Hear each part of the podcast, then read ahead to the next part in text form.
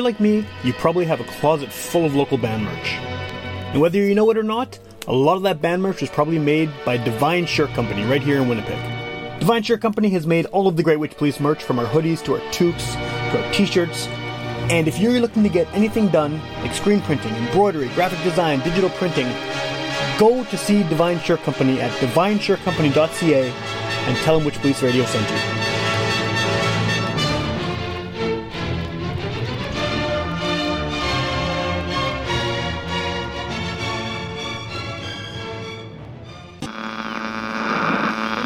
One of our colleagues, Sam Thompson, who, um, if you saw him, you'd sort of right away assume he was a hippie.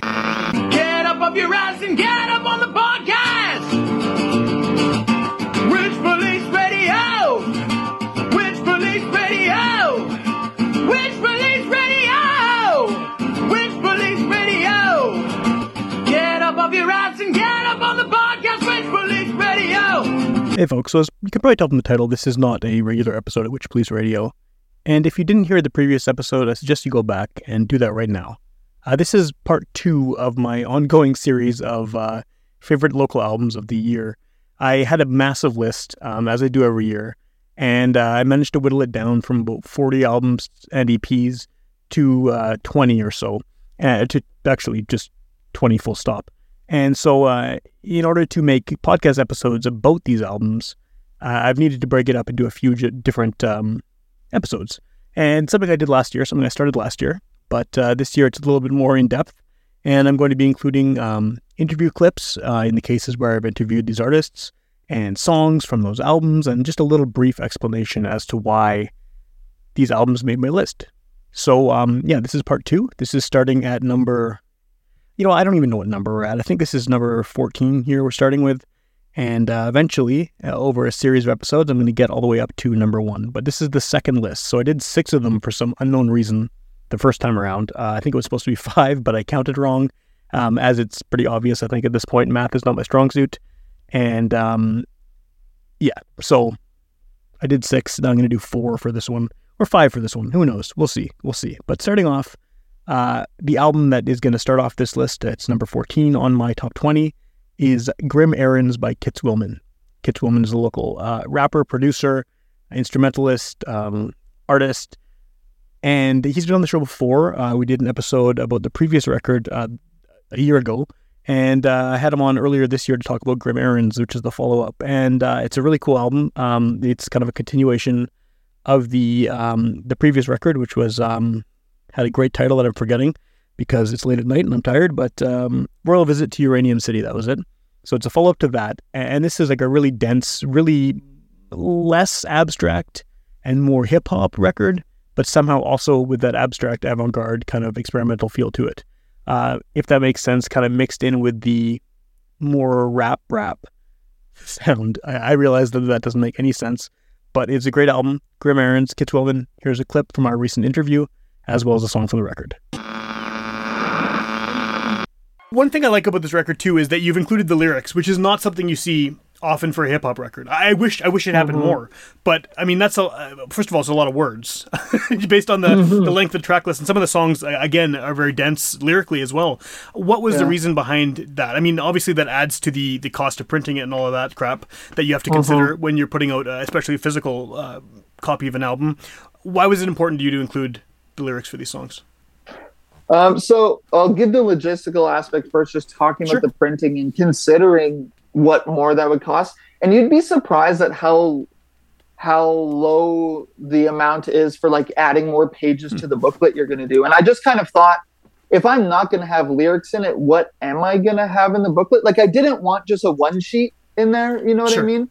I wanted you to have something you could fold through. And then the other aspect is exactly what you were talking about with rap not doing this. And I totally understand certain people's perspectives and withholding their lyrics and and kind of maintaining what mystique or mystery they can. Sure. But for me, I kind of think like I'm proud of these lyrics and I I really think they stand on their own. If someone's just going to open the booklet and read them, I still think that is going to be a worthwhile experience for them compared to maybe previous bands I've had where the lyrics is the last thing we worry about and it's not so much of a focus. But with this, it was, I want to put these out there in the same way as I do put the lyrics on Bandcamp, anyways. So if you're going to get the CD, I want you to be able to have that experience of opening it up, looking through these things, and ideally listening along. Like I can remember um, being super into local bands and you'd see them for the first time, you know, and local meaning maybe they're from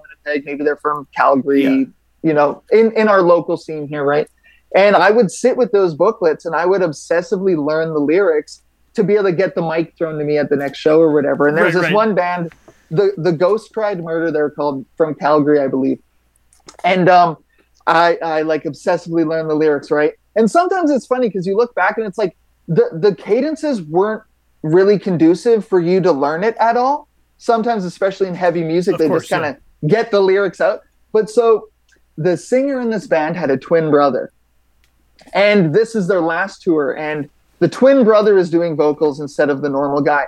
And so I'm at the front singing these words, and he doesn't know the words. like I'm I'm I'm filling in the lyrics he's forgetting That's because awesome. I've so obsessively looked at them. Um, so having some of those experiences, it's like I've actually precluded myself from even having that happen because I haven't given the people the tools to maybe what they need to obsessively learn my lyrics and come to the show and sing them. You know? And now they can. Yeah, totally. I'm I'm hoping.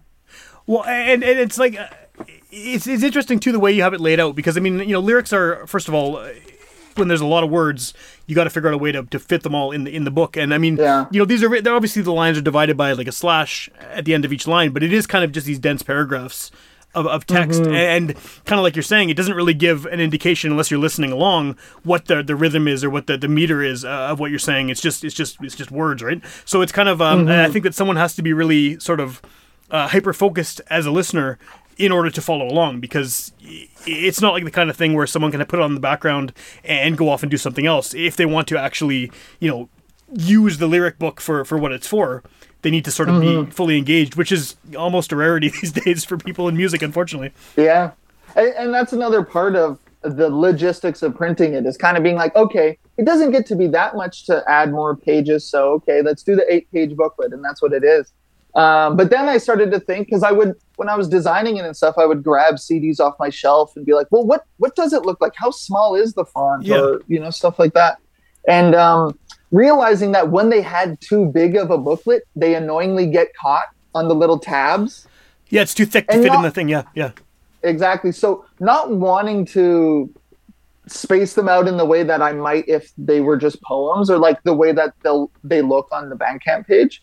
Um, so that's an interesting line to to kind of toe because with this next release i'm working on the physical for the saskadoomi one with the ukrainian folk songs i want them to maintain their stylization a bit more uh, just because they they have the opportunity to i don't need Sure. to cram as much in um, so figuring out these different ways of, of utilizing this new medium that I've honestly never really worked in that much. I only had one band in 2012 that put out a, a CD that actually was in a jewel case where you could have everything, and we did have the lyrics in it. But so that's another element of you know thinking of it as a medium where I can present this visual art, and I had Posey Leg did some photography that was in it, and trying to give a more full experience because visual art is a huge inspiration to me just as much as music is. Sure, no, that makes sense, and I think that's also interesting. That like you're talking about the photography in this. Um, nowhere on the actual cover does it say the name of the artist or the name of the album, and and it, it looks it looks really cool. It's got this uh, you know um, taken 20 seconds after bomb thrown written at the top, and it's interesting, kind of uh, because you're you know like we said earlier, this is maybe more accessible musically a lot of the songs to people, but it's still somewhat obscure. You know, from a if you find it on the shelf, it, there's not really an indication of first of all what kind of music it is, who the artist is, what the album's even called. I mean, you look at the back, you can see grammarians and stuff and, and the song Yeah. titles, but you know what I mean, right? It's, it's it's got this kind of mystery to it, despite also being more accessible. Is that something you did intentionally? Yeah. Um, not not exactly in that sense. I think uh, now now I could say I'd like to be able to say yes, I totally thought that, but it it was more so the thing of okay, I'm working with this physical. The physical is something I'm expecting people to hold. And yeah, just turn to the side and it says the title and stuff. Yeah. And there is a bit of a maybe a dualism with the front to the back where um, I wanted to have this nature presentation, but that caption is from this photo of these two dead anarchists in Chicago. Um, so I actually like took that off a different photo and put it on this one. Um, so kind of when I can talk about it, there's some influences there, and it's just like honeysuckle trees. Yeah. that's what the photo is. Um, but the back is just totally copied off my favorite Alice Coltrane album, Journey in Satchidananda. And so having to to someone who is familiar with the stuff that I'm drawing influence from, the back might make them think it's a jazz record. Totally. It, looks like it. Yeah. You It know? definitely does. Yeah. Yeah. Yeah, so I like having that element where I, I said in the last interview, you know, jazz is always a part of it. And it, it doesn't show up so much on this album, aside from there's a couple jazzier songs and I did put some sax in there. Yeah. Um, but having having those other ways again with the the physical medium to point to, I don't really take too much actual musical influence from Alice Coltrane, but like I have a song a couple projects ago called Alice Coltrane. I like to point to these people again and again because whether or not the music is discernibly influenced, I still want to make sure people know this is someone who has a big impact on me. Yeah. Yeah. For sure.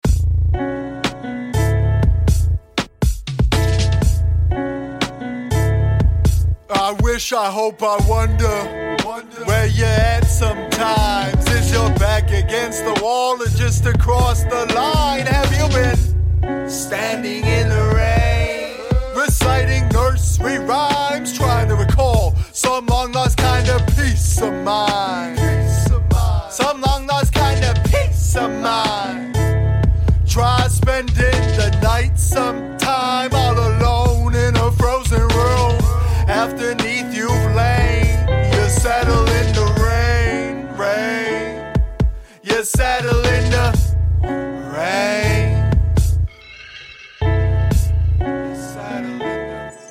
I dreamed that they locked God up down in my basement. And waited there for me to have this accident so they could drink my wine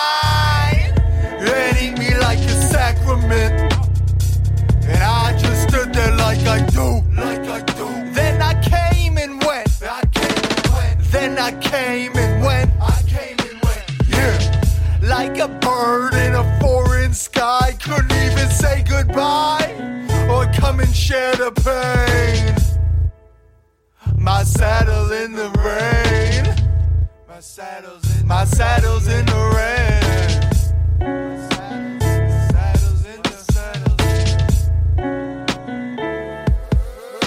I saw a friend who doesn't know if I'm his friend just yet. His eyes and mouth were widely open and his jaw was set. Like he fell off a cliff. The bottom yet. I wish you wouldn't pull those things on me without a net. Without a net. Without a net. Yeah. Hadn't hit the bottom yet. I had him up to the house one time, and we was having a real good time. Then he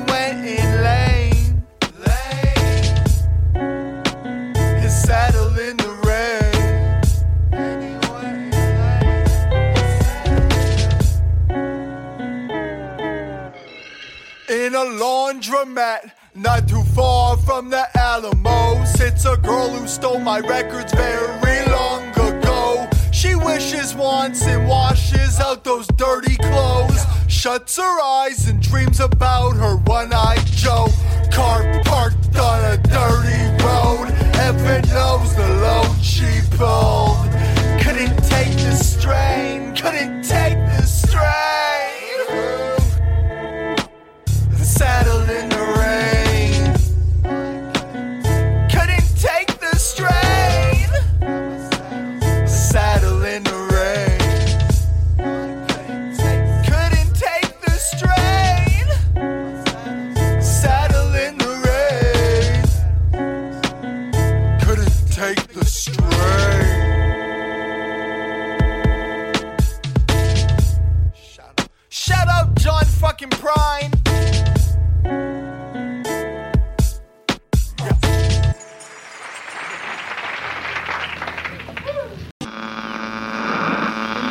that was uh, Kitz Willman. Uh, his album Grim Errands was uh, number 14 on my list. And so coming in at number 13 is an EP by the band Death Cassette.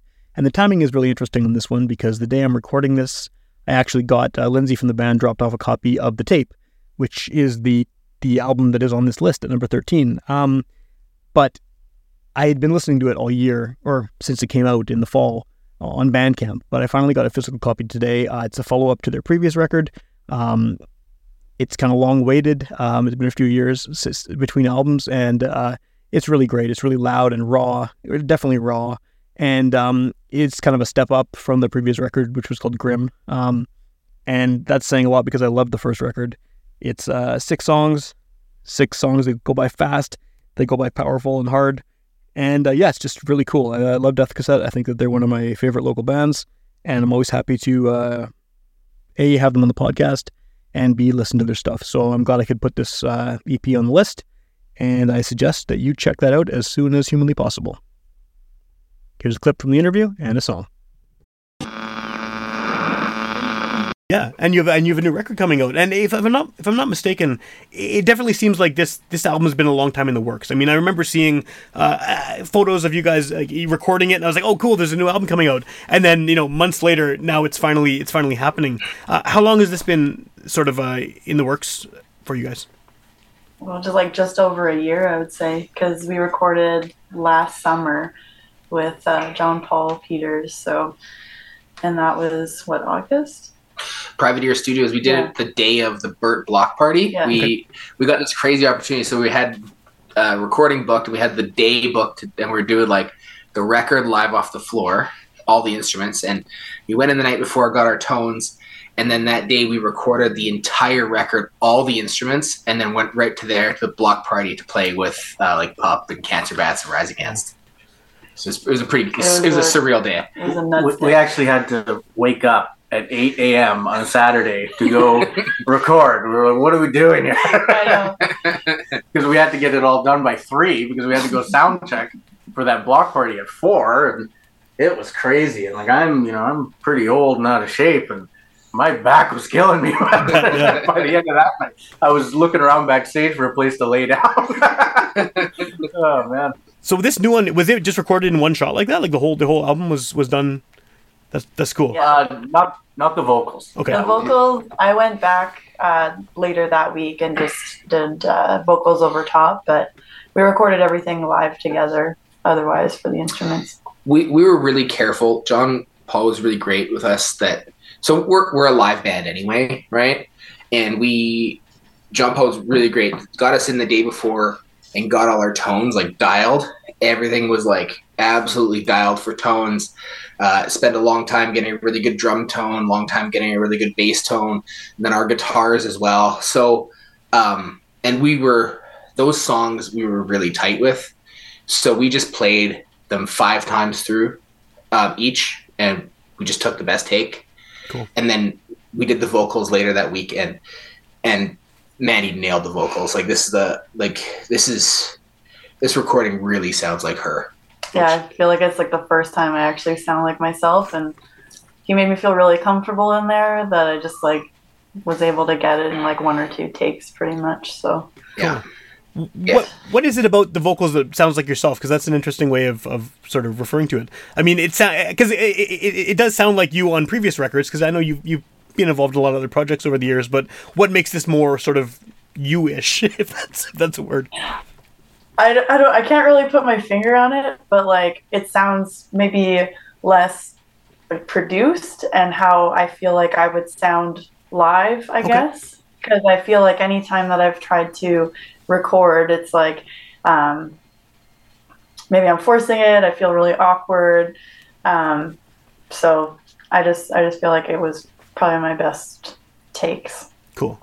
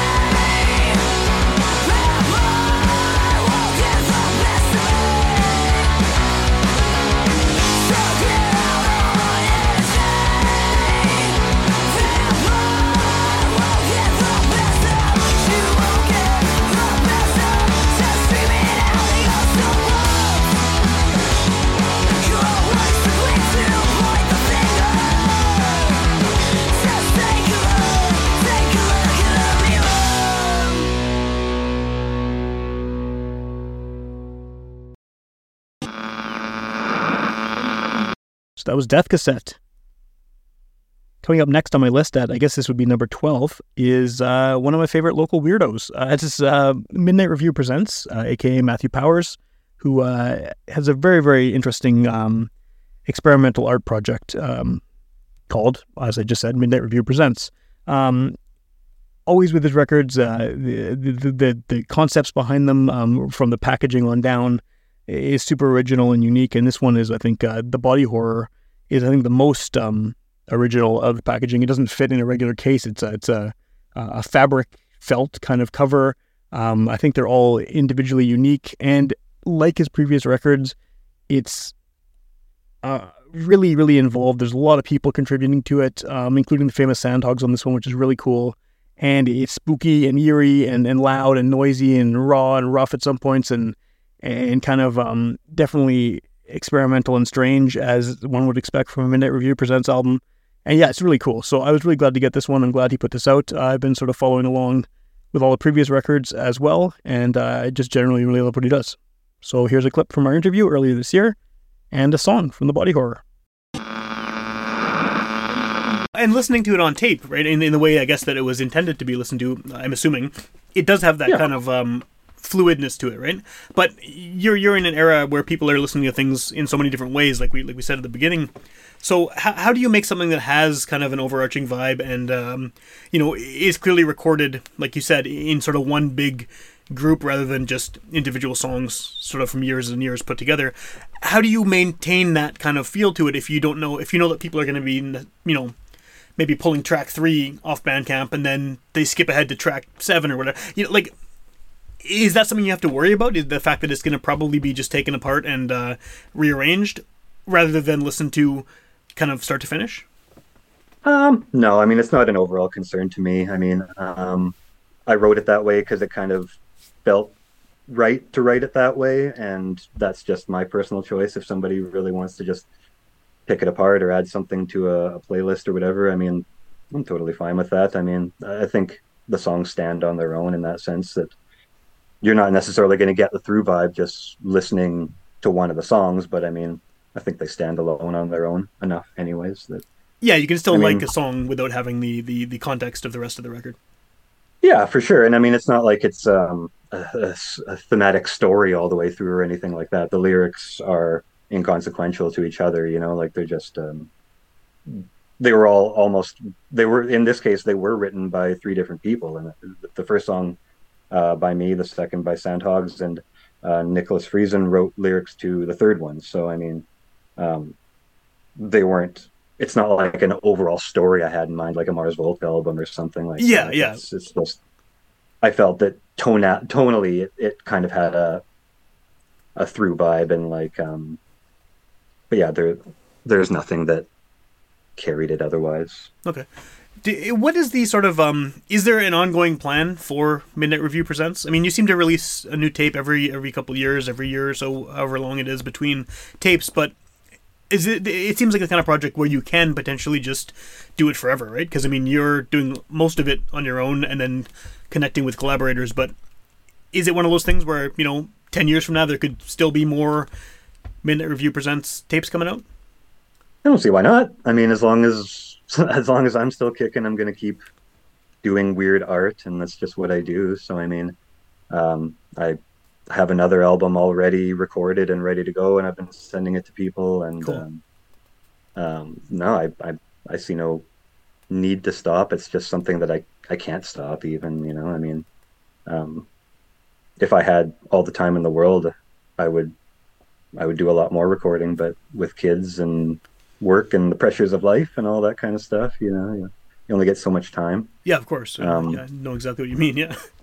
But yeah, I mean, there were there were longer years in between the first couple albums because I was still playing in bands, and uh, that's not happening as much these days. Um, so I do have more time for other things. But yeah, I mean, I'm always going to keep doing this. It's it's uh, it's a compulsion. It's a yeah, I have to keep doing it. You know, I can't stop. Yeah, no, I, I, I feel the same way about this show that I do. Um, like, I, I've gone so far now that it's too it's too late. It's too late to back out. it's already No it's gonna keep well. happening forever. I, I I, I know the feeling for sure. I mean, obviously, it would be great to be able to be compensated for the work we do, right? In the sense that, like, if you could, if this could be your main job, I'm sure you would be. Yeah, it would be amazing. that, yeah, right? and, and I'm sure you're you as well. I mean, if you could do Yeah, yeah yeah midnight review as as as a, as a full time gig, that'd be incredible. Yeah.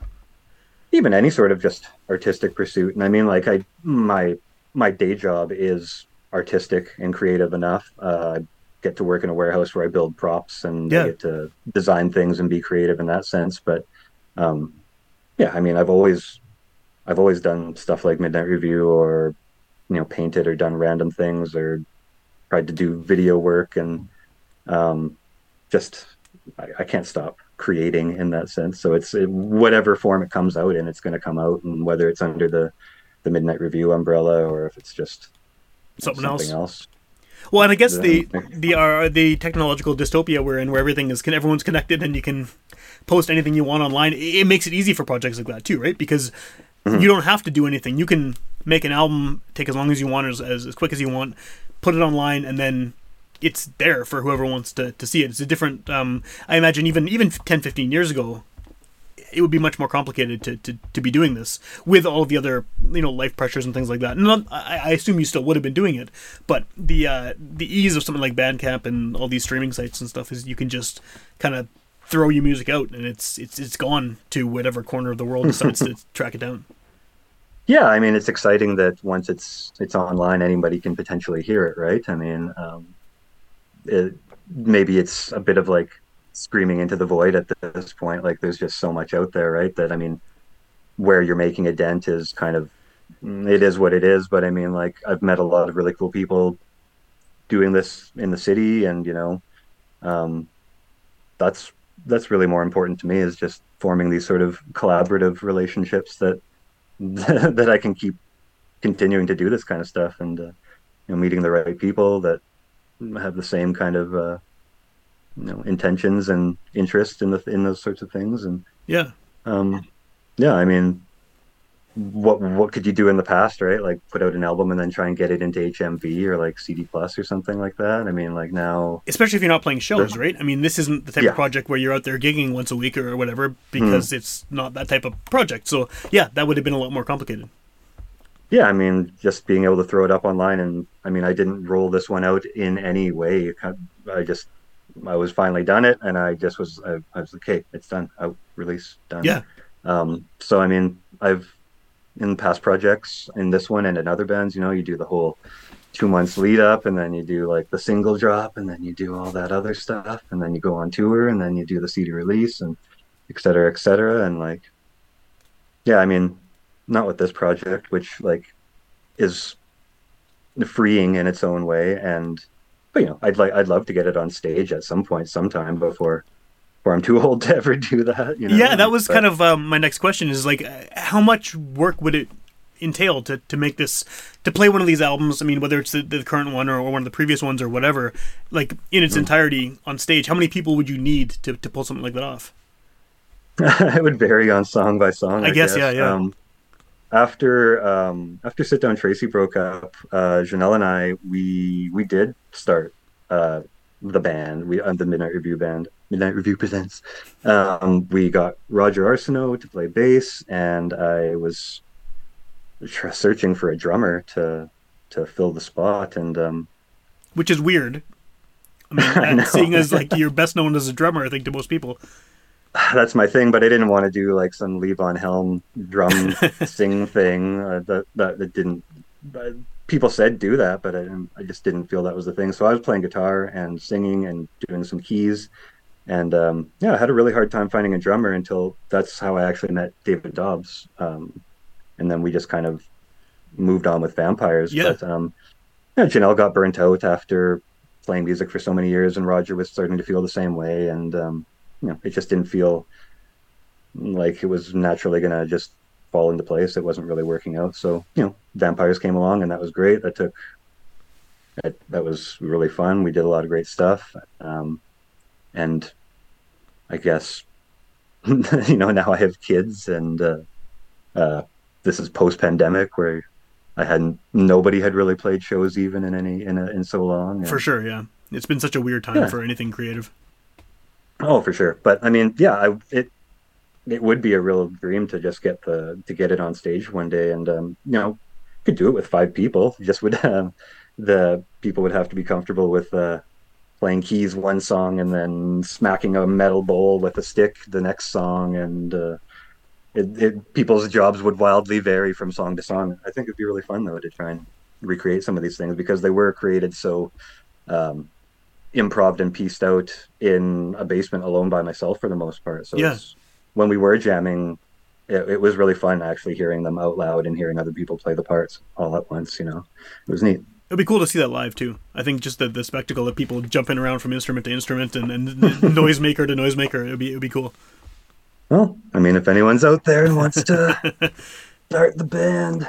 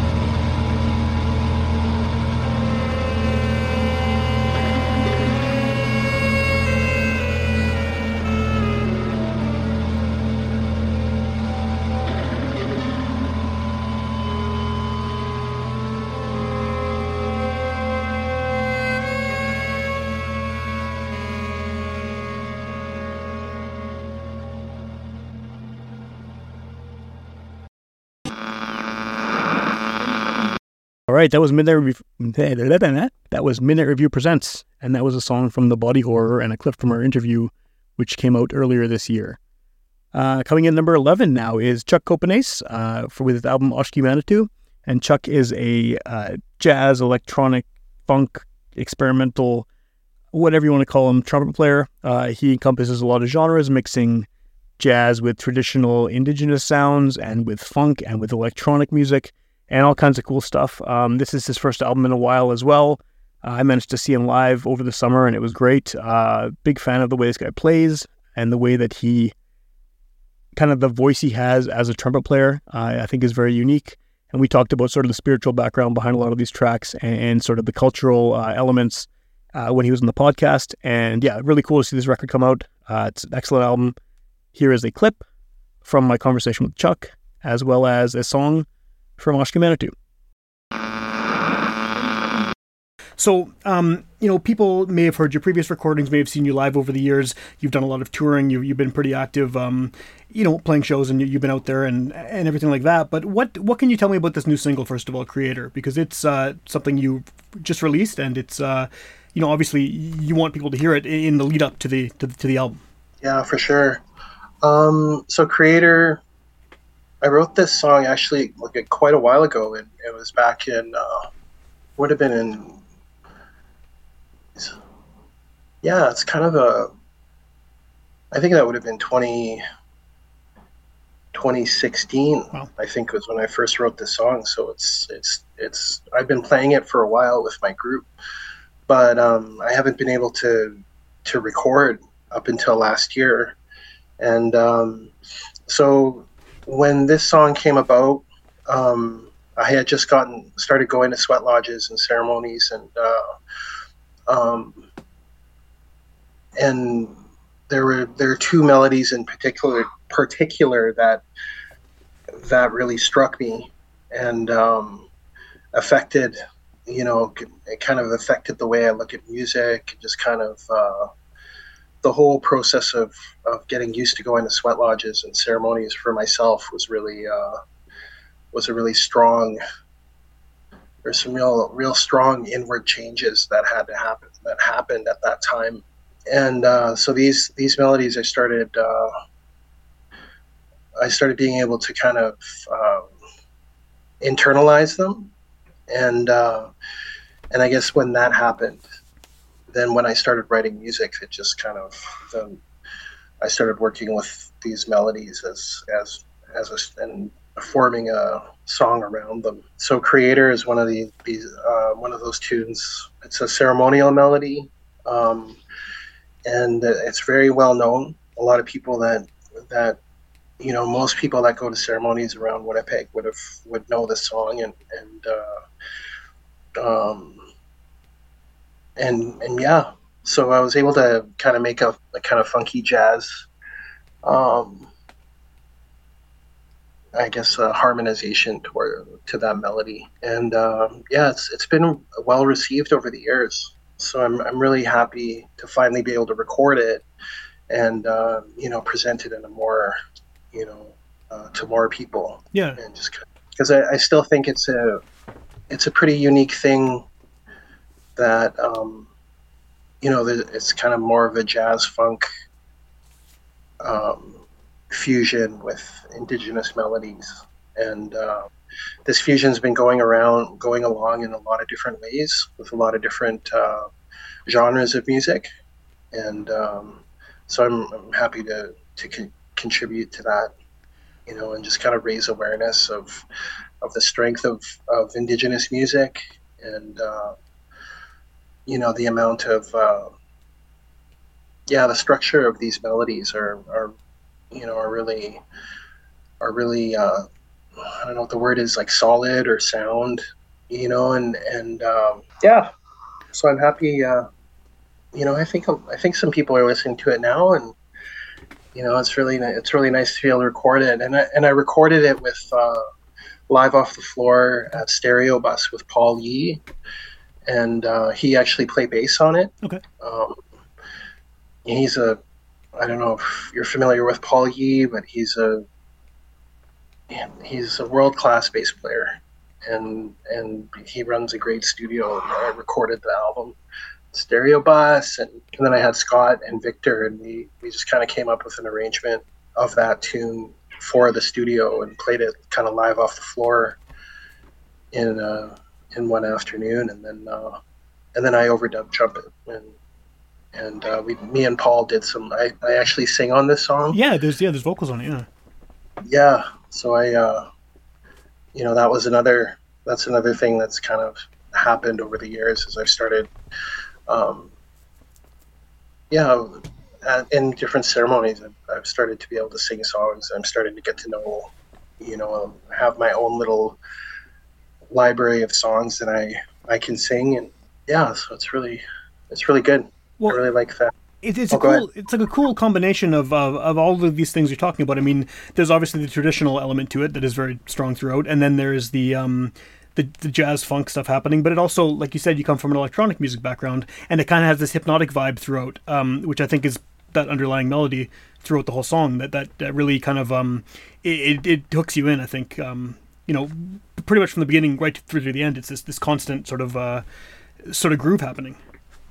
Yeah, yeah, it's really good. It, it's uh, that's yeah, that's probably going to be something like, like an element of my music going forward. Like, there's, there's, I think, I like, I like really ethereal, you know, trumpet sounds. Yeah. and I'm, I'm always you know i'm always trying to to float you know with with whatever is going on. I don't i'm not you know kind of um, type of guy who likes to play really fast and play lots of notes you know all over the place or whatever. I, i've always been that way. Yeah. more of a lyrical lyrical player so Well, it's interesting too because that I mean that song particularly and some of your other stuff too is very much seems to be focused on on atmosphere rather than like you said you know the really kind of flashy playing but then you're playing an instrument that is that is the lead instrument in all these songs. And and somehow you're you're taking that those lead parts and making them like a an aspect of the atmosphere that you're creating rather than being over top of it. Is, is that something that you're doing deliberately or is that just sort of how your sound comes out? Um, yeah, I think I do. I think I do do that deliberately, um, and that's yeah, that's always kind of been a, an approach that I have is to um, become a like try to be a part of what's going on rather than having to be in front of everything. yeah. You know, so everything that I want to play, I I always uh, am you know either trying to react or I'm trying to like just kind of support or or you know like support the whole idea that everyone's trying to present. Okay. And uh, in yeah instead of uh, so I, I always want to create like a like a mood or create a you know uh, you know just something that that is easy to connect to Okay. you know or or easy to just listen to and, and have an enjoyable time does that require a different approach to playing trumpet than than than you otherwise would if you were you know if you were in a more sort of standard jazz group and and you would be you know having parts where you're the leader or if you're leading the whole song um I imagine I'm not, not obviously not a trumpet player, but I imagine there's there, there's got to be different techniques you're using to to blend rather than than you know stand out above everything. Yeah, yeah. There, there's definitely um, different different ways of playing or approaching the instrument. I think uh, I think playing in a regular in a, a more straight jazz combo, you know, um, there would be more rhythmical. I think like more more percussive playing Sure. and um, and really contributing to that rhythmical, you know, um, interaction that's going on with like drums and the bass. Everyone's like doom doom doom doom doom doom, or like moving. There's more movement. And, Yeah. And uh, yeah, so so you need to be a little bit more speedy, you know, and and uh, contribute those rhythmical ideas to the rest of the group, so that everyone can. Uh, can really take that that initial song and just make it grow and then come back to that uh, that that uh, initial melody and go through all the different solos and stuff. So yeah, I think I think maybe just more. There's a lot more per- percussive element okay. when you're playing jazz.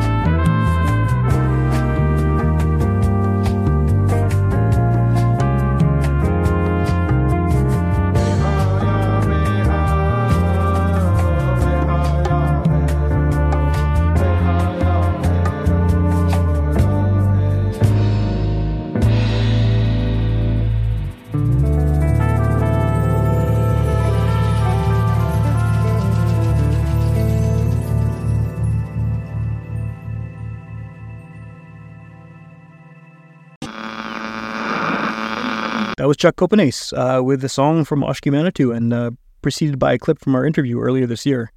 And so to close off this re- this edition, I was going to say rendition, but that doesn't make sense. To close off this edition of the um, albums of the year, uh, as you can tell, we're at number 10 here, so there are indeed uh, nine more to go. Uh, those will probably be, be on either one or two episodes, depending on uh, how I decide to break them up. But yeah, this closing out the top 10, I guess, and then also closing off this episode is the uh, new record by Hopscotchbattlescars. Um, I have nothing but good things to say about this band. Uh, I like their sort of um, their their viewpoint, their their their values, and also their kind of throwback uh, to a genre of music in metalcore that was never really anything I was into. I would think I think I just kind of like, based on my age, missed that whole movement. But there are elements of it that I really like that kind of um, connect to some of the things that I grew up listening to. And yeah, it's really abrasive and and and, and loud and, and heavy, and uh, it's just great. Um, can't say enough good things about this band. Uh, I really love them, and uh, it was super cool to see their first full length come out. Uh, their EP before this was great. Uh, the singles they've been releasing are great, and uh, this is a really cool album. I got it on tape, um, and yeah, Hopscotchbattlescars. I can never say their name fast. I always speak too fast, and I say Hopscotch Battle Scars, but it's Hopscotchbattlescars, all one word. And uh, yeah, here's a clip from the interview that I did with uh, two members of the band earlier this year, as well as a track from the new record. And um, yeah, that's going to close this one out. So I hope you uh, enjoy this. I enjoyed this episode. If you didn't listen to the previous one, I implore you to go back and check it out because it has um, numbers 20 through 15. And then stay tuned in the next week or so where you're going to hear all the way up from number nine to number one and find out what my favorite record of the year is in 2023 by local artists. Um, and you, you know, of course, can disagree with any of these. If you have uh, comments on uh, the order I picked, ranked these or albums I may have missed, because I know I missed a ton of them, please feel free to, you know, send me a, send me a note, write some comments, uh, tell me I'm an idiot, whatever you want to do. And uh, keep listening. And thanks again. Sonically, how do you how do you feel that you've uh, kind of moved forward as a band? Like, is it, is it is it very similar stylistically, or do you think that there's been like some leaps um, into other directions over that time? There are a couple tracks that are pretty similar to like the older stuff. There are some that lean more into like kind of like the straight up like kind of beat down mosh music style. Some that are a little like wackier, and then there are some that are just straight up like straight up like 2003 style metalcore that you would hear on like Hellfest or something like that. Well, that's always kind Yeah. of. Oh, sorry. Go ahead.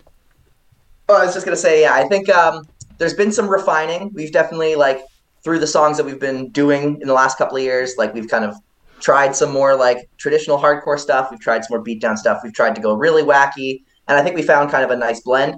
Um, but I think one of the biggest sonic characteristics that you will notice is different in this album versus previous stuff is just uh, whatever. We recorded it with uh, Jordan Voth at uh, Ricochet Recording, and it just sounds really good to have, uh, you know, coming from our first singles where we just did it ourselves. Uh, you know, it's nice to have a producer who Yeah. um, has such a vision.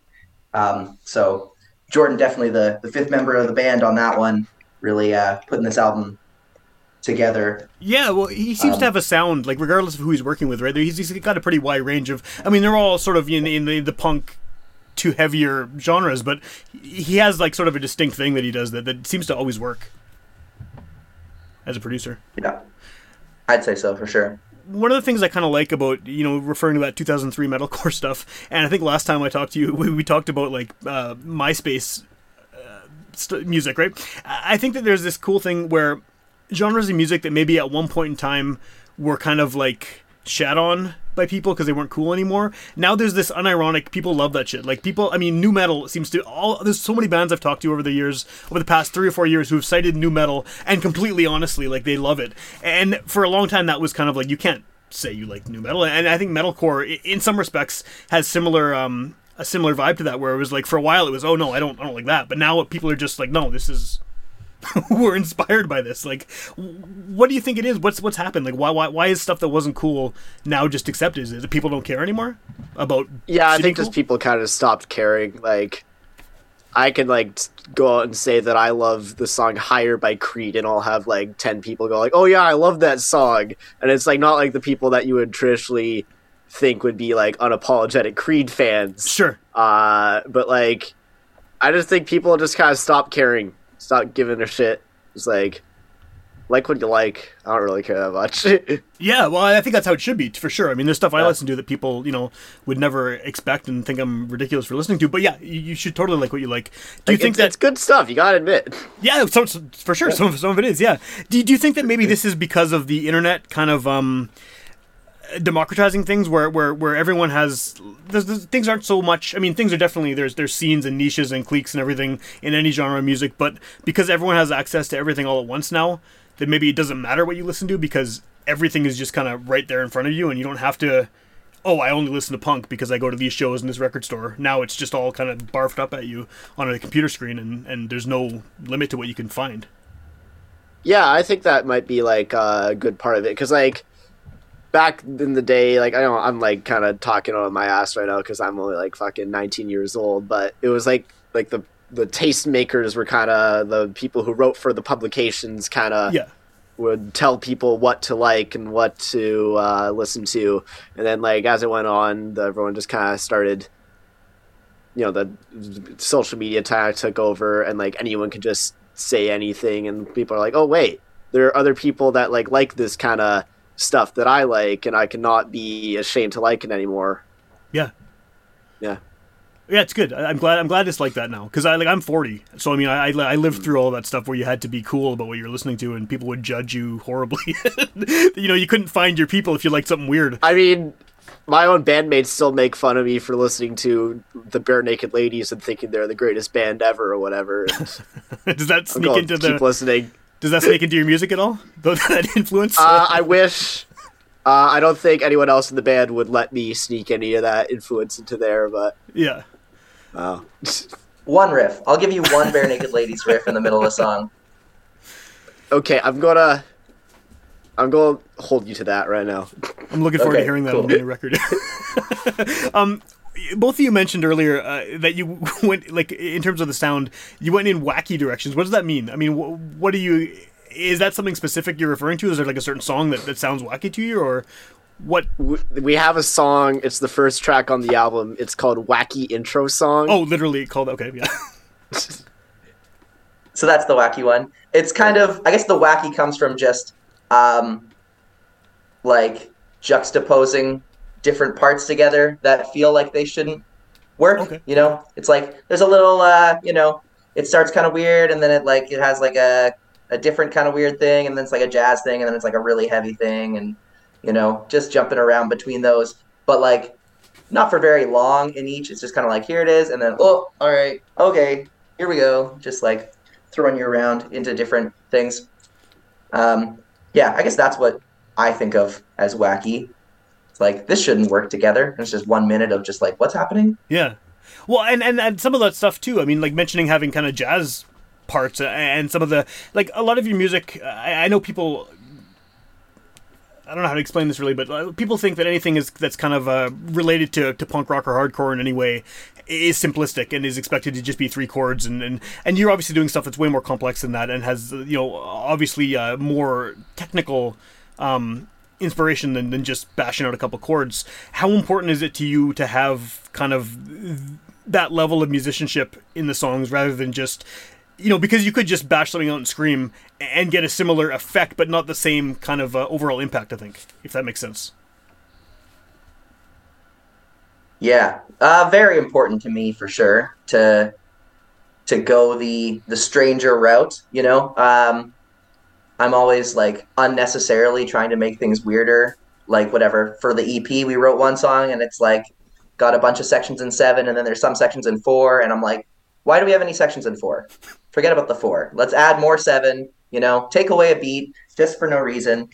Um, yeah, I, I like things just being overly complicated and um, like not really leaning into traditional like songwritery instincts is kind of my thing. I don't know. I just like, but also I don't really know how to write a song anyway. So it's like I'm just like putting beep boop bop different parts together. well that's maybe a benefit though right not not having that kind of not being stuck in that that routine of, of writing songs the way they're supposed to be written and then you can do something weird like that and it just seems it comes out naturally right hmm One of my big uh, revelations for this year, I've like New Year's resolution. I was like, okay, all the music I write this year uh, is going to have no repeating formula, like formal structure to it. You know, I don't want to repeat any sections. I want everything to be like a rhapsody, where it's just like it goes through. Here's the thing. Here's the thing. Here's the thing. Because having a form is a like gives security to the listener. You know, it's like okay, if, if I can expect that this part is going to repeat again later, um, then it's like okay, now I can bob my head to that. I know what's going on. I don't want any of that. I don't want you to feel safe at all when listening to my music. I just want this part and then this part and this part, and you're just like constantly like that uh, Mr. Krabs meme where he's like, Ugh, you know, just like I don't know, I don't know, just trying to survive. Well, there's like 30 people doing spin kicks behind you. So instead of the typical, like the, the stereotypical uh, having a good beat and you can dance to it, it has a confusing beat and you don't know how to dance to it. That's it. Yeah, I want a confusing beat where everyone's bobbing their head at the wrong spot, and I can look out at the audience and be like, "Ha ha ha ha! You don't know the song."